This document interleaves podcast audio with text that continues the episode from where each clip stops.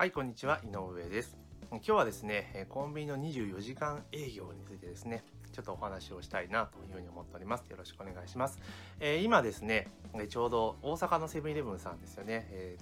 ーオーナーが、えー結構アルバイトがいなくて奥さんが場所なくなったりとかして、まあ、人手不足の中で、まあ、営業を24時間続けるのが難しいというところで、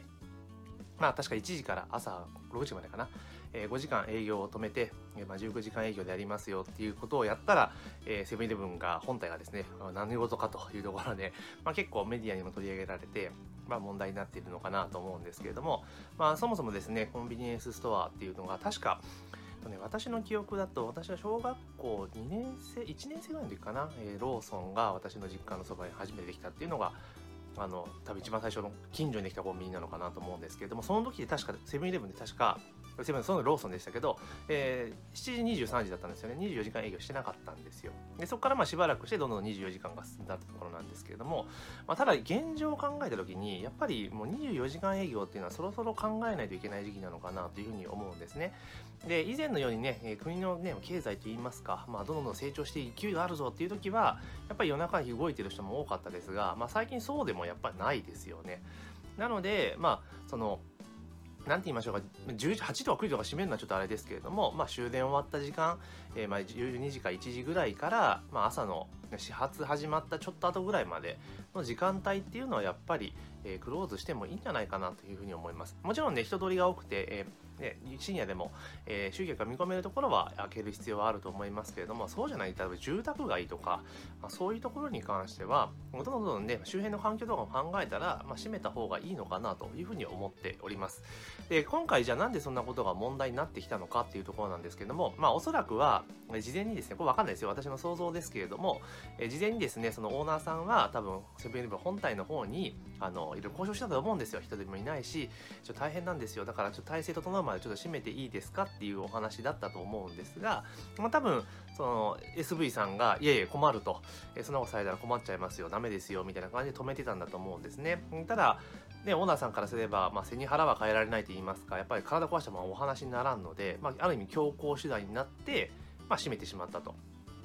いうことなんですね。で、それでまあ、セブンイレブン側が、まあ、どうどうな閉めた。当然ね、で、ポスで管理されてますから、店閉めて一発でデータ分かりますから、結果データ見たらもう、あ、店閉まってると閉めちゃいましたね、みたいな感じだったんですね。で、報道だと、例えば、えーもう解約しますよとか、えー解約違約金が確か1700万ですよ、みたいな話があったと思うんですけれども、まあ多分、それって、まあ、最終的にね、その契約違反で、まあ、クローズとかなると、例えばその金額とか発生すると思うんですけれども、おそらくは、その SV さんか何か担当者が、まあ言ったと思うんですよ。脅しじゃないけれども、いや、これだったら1700万かかっちゃいますよと。もう解約ですよとか、閉められ、閉めなきゃダメですよみたいな感じで、やっぱり言ったと思うんですね。で、なんでかって言ったら、SV とかの評価軸って基本的にはその店舗担当店の売り上げになりますから、基本的には。だから閉めないと困るわけですよ。売り上げ下がっちゃうから。だから、まあ、そんなこともあって、まあ、そういうような形で、まあ、加盟店のオーナーとかと、まあ、そういうやり取りがあったと。で、まあ、その、で、多分両者の思惑というか、え SV 側のニュアンスと、多分受け取り方のニュアンスが多分ズレがあったので、こう、大きな問題になってると思うんですけれども、まあ、基本的には、やっぱこう、フランチャイズなんで、オーナーと本部って信頼関係ないと成り立たんわけですわ。結局のところ。だから、例えば本来であれば、規約上ダメだからど、だけどその担当 SV としては、そのね、例えば本部、じゃあ本部ちょっと掛け合ってみますよ、みたいな感じで、やっぱオーナーの側に立ってやっていかないと、こういうのってもう今後うまくいかないんじゃないかなと思うんですよ。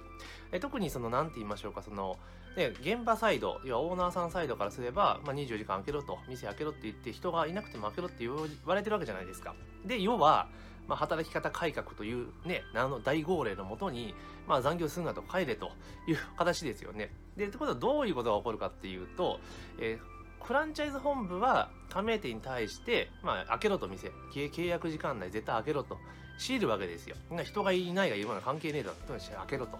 なんですが、じゃあその方や本部はどうなんかって言ったら、いやいや、働き方改革の一環で、もう残業できないんですわ、とか、いや、週休2日取らないと怒られるんですって感じになっちゃうんですよ。まあ、それそもおかしいだろって話になってくると思うんですよ。だからその辺もやっぱりその、じゃあ、えーフランチャイズ本部として働き方改革っていう流れになって、自伝、自分たちの会社はそれをやるけれども、じゃあ、フランチャイズの方をどうするのかってこともやっぱ考えていかないと、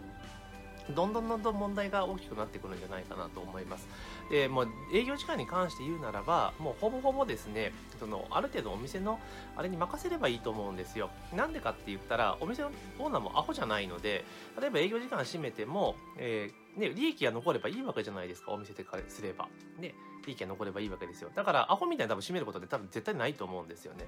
なので、じゃあ実際に閉めてみて、こうだからって、その期間立て直して、やっぱ24時間の売り上げ取れるって分かったらオーナー多分店開けるでしょうし、ただね、緊急、緊急事態的に開けられないっていう状況なわけですから、その辺はちょっと本部は組むべきじゃないかなと私は個人的には思いますよね。まあ FC の本部の立場からすれば、ちょっと勘弁してくれよって思うのはわかるんですけれども、まあ今ちょっともう時代が変わってきているので、で、それこそ、多分今までだったら、まあこういった案件っていうのは、まあその内部で処理された事案だと思うんですよ。外に出ずに。だけども今って個人の発信力が半端なく伸びているので、まあそれこそちょっとした、えー、発言とかっていうことでもう足元救われること、フランチャイズ本部側も当然ありますから、まあその辺やっぱ気をつけないといかんのかなというのはやっぱり考えないといけない時期にも来てると思います。まあ、なので、まあ、そもそもで言いますと、まあ、オーナーとフランチャイズ側の、まあ、信頼関係を作るっていう意味で、やっぱり本部側のスタッフもその百紙定規に処理するのではなくて、やっぱりある程度、相手側のことも理解した上で、ちょっと妥協点というか折り合うポイントっていうのを見つけていく必要はあるんじゃないかなというふうにちょっと個人的には思いましたね。まあ、あとはもうフランチャイズっていうビジネスモデル自体が、えー、そろそろもう過渡期といいますか見直す時期に来てるのかなとも私は個人的には思っています。まあ、ちょっと話はずれましたけれども、まあ、ただですね、まあ、今回の事案を通じてですね、やっぱり、あの、世の中も働き方改革っていう流れで動いている以上は、やっぱりそのフランチャイズ本部でフランチャイズであろうが、何だろうが、やっぱそういうところに持っていかなければいけないですし、あとコンビニであれば、ね、営業時間全部が24時間やる必要は全くないと思うんですよ。街に1点だけ24時間あるとか、でいいと思うんですよ。だってセブンだったらドミナント出店してるんだから、この同じ地域に何店舗かあるわけじゃないですか。だったら24時間持ち回りで、例えばじゃあ今月はどこどこの店舗みたいな感じすれば、そう社会的インフラとしての機能は十分果たせると思うんですよね。まあそういう知恵を使いながらやっていかないといかんでしょうし、じゃあセブンイレブン本部側が言う社会的インフラだから閉めるわけにいかんって言うんだったらもうアマゾンがやってるみたいに無人コンビニっていうのをどんどんどんどん入れていくべきだと思います。そうすればね、本部社で一斉管理して、あと警備会社と連携すれば別に防犯上全然問題ないわけですよね。まあそんな形でしていく必要があるんじゃないかなっていうふうにちょっと思いました。なので、まあ、今回のセブンイレブンの問題っていうところが、まあ、今後のね、フランチャイズビジネス系に結構大きな影響を及ぼすんじゃないかなというふうに思いましたので、まあ、私なりの考えといいますか、思ったことを、え、今回は動画にさせていただきました。え、この動画は以上になります。ありがとうございます。